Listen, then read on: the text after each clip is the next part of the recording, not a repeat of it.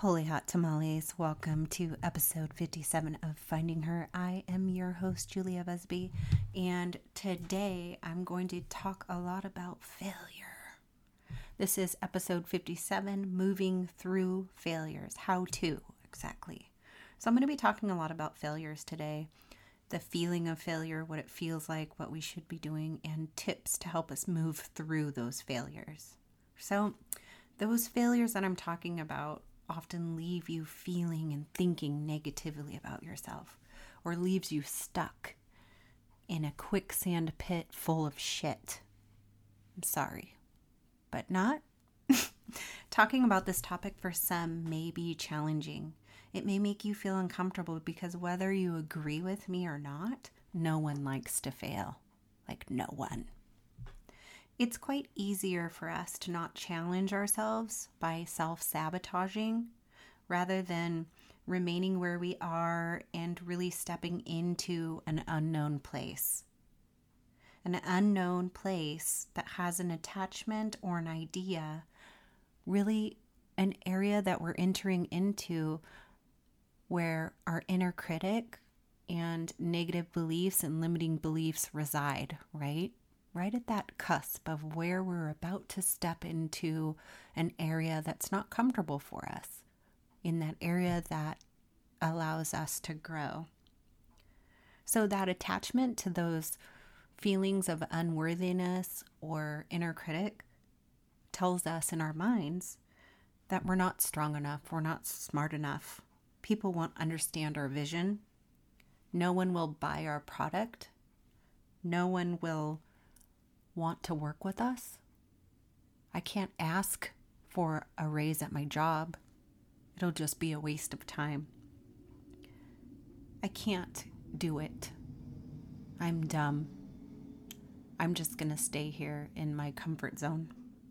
So, today I wanted to unpack why it's so hard and what we can do to help build that relationship with with failure, right? Being able to process when it does happen and then being able to put steps in place so we can move forward to grow. So let's think about this. Why is it important to fail? Why is it a good thing to fail? Why is it good to have failure in our lives? So, if we break that down, failure allows you to grow and become better at knowing yourself. So, really developing that relationship with ourselves. And that's that's really hard, right? A lot of us like to deflect our problems. We don't like to sit in silence with ourselves. It's hard and you don't know where to start. You can always learn from your mistakes, apply changes, create new strategies to achieve those goals. Whether that those goals are professionally or personally, right? So, C.S. Lewis shared that failures are finger posts on the road to achievement right? So, what I get from that is on your road to achieving and to success, you're always going to be met with resistance. You're always going to be met with challenges, and you are going to sometimes succumb to failures. So, moving forward on that part, Robert F. Kennedy shared only those who dare to fail greatly can ever achieve greatly. So, he's taking that stance of saying you will not be able to receive and achieve greatly unless you fail epically and greatly, right?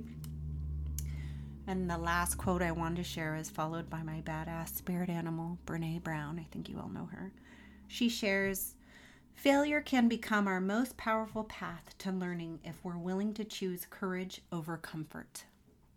So, really thinking about that, and I want to share with you all courage goes into bravery, bravery and courage, same thing. Face challenges.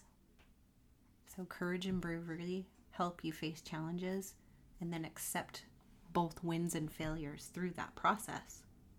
So, today, here's my tips to help you move through failures. And it's hard. And honestly, it's good for me to hear this too.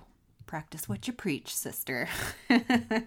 so, over and over again, we get these opportunities in our lives to make changes, right?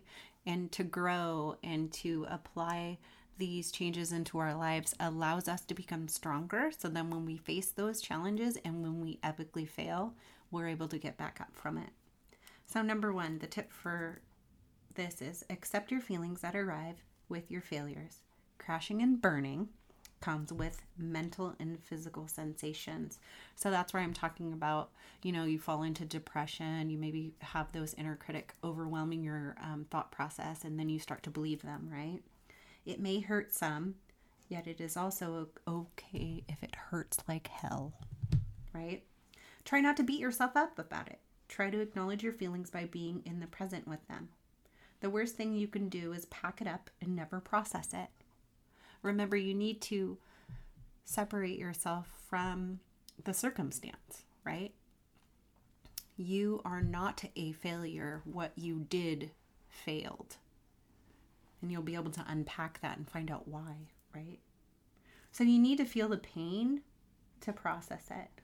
And that's really hard. And a lot of people don't want to do that. That's why it's easier to pack it up and bury it away and never talk about it again and never say I started with that MLM company or never say I started that podcast. Or I hope that everybody just forgets that I epically failed when I had some sort of vision to create something. Feeling equates to beginning stages of healing, and I want you guys to remember that. So, number two is really important. We need to learn from the sitch. So, thinking about sitting there and, and evaluating yourself is beneficial to learning more about yourself and what you can do next time. Just like the million feedback forms we receive after we go to a restaurant, after we go to Target. I call it Target or Target. We go to the Target or you know we have our hulu service or somebody comes to service something in our home and we always get met with a survey because they want feedback. I bet tons of people leave nasty feedbacks, but then the company is willing to change. They're willing to contact you and talk to you about it. They're willing to apply things in areas they never thought about because they're asking the public and other people what their per- perspective on their service was. All right. So, really thinking about that Feedback is valuable and it increases mindset to look towards improvement. So, examples I asked myself before climbing into the back seat of Thelma and Louise's car, right? So, here comes my inner fear monster, my negativity. I just failed. I'm a loser. I'm dumb. I shouldn't have even tried that. I, I retreat into myself. I try to climb in the car with Thelma and Louise and I travel off the cliff to the land of self negativity, self doubt, and self sabotage, right? And yeah, thought that I would make it this long without throwing in a 1990s reference, friends. Be proud of me. All right, so moving forward, when I think about failure and experience, I sit and I think about, and it's hard. Sometimes it takes me a long time to think about this, but during the process and moving forward, I think about these three questions to myself. I learned what from this experience. So, really thinking about why I failed, what is it teaching me, and what could I learn from it? Number two, what can I do better next time? Really, if I was to put out a Google form and ask people why my product didn't sell, or maybe why all these listeners didn't listen to my podcast, or why other people felt this way about me, I'd probably get some answers, hopefully, some honest ones. And then the final question Are there changes I can apply? Can I better prepare next time? Can I build a better strategy? What can I do to change the outcome? Because I'm going to tell you this right now. After you fall straight on your face a gajillion times, because it happens to all of us, we are able to get up. I picked up my big girl chonies a handful of times. And when I come to reevaluate the situation and to see what I could do differently, there's so many things that come up when I have a clear mind. When that clarity is present, I can see what I can try next time, and then I'll do it again. So, really, that mindset, looking at your situation with a lens of construct other than negativity, it can be hard, but really, that's a way better experience, opportunity, option to meet being to meet your failure without being stuck, right? We want a healthier option. And another word or a term for healthy options is coping skills. So we want to move away from that negative mindset. And I know it's really hard because when we fail, that's the first thing that comes up, right? Negativity, denial, and detachment, we want to stay away from that because we want to move forward, we want to heal, and we want to learn.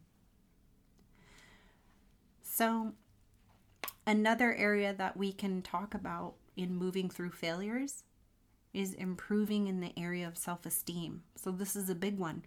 I can tell you from many personal experiences, it's easier to acknowledge and move through failure. Easier, right? It's easier for me to get up again and stand tall and say, you know what, I screwed up. I'm going to try again. It's easier for you to stand up and apologize and work forward and, and change things in relationships when you have a good self esteem. And it, it self esteem is there and it can fluctuate in your life, right? Depending on how many failures you have, depending on how you process that and how you move forward. Remember that you showed up. You showed up. You have to show up to fail, right? It really takes courage to move into a situation where failure is an option. Work on who you are and separate yourself from the circumstance. So you yourself are not a failure. What you participated in, or what you created, or what you were doing failed. So I need you to separate that. You are not a loser because you failed. You were strong, you're brave, you're courageous because you tried. You showed up, right? I want you guys to remember that. And you can also look back or revisit my episode 30 where my guest and I talked all about rewriting your story. It's never too late to rewrite your story. You can rewrite your story as many times as you want. That's all about that construct, that feedback, that personal reflection, and that process that will help you identify what your feelings are.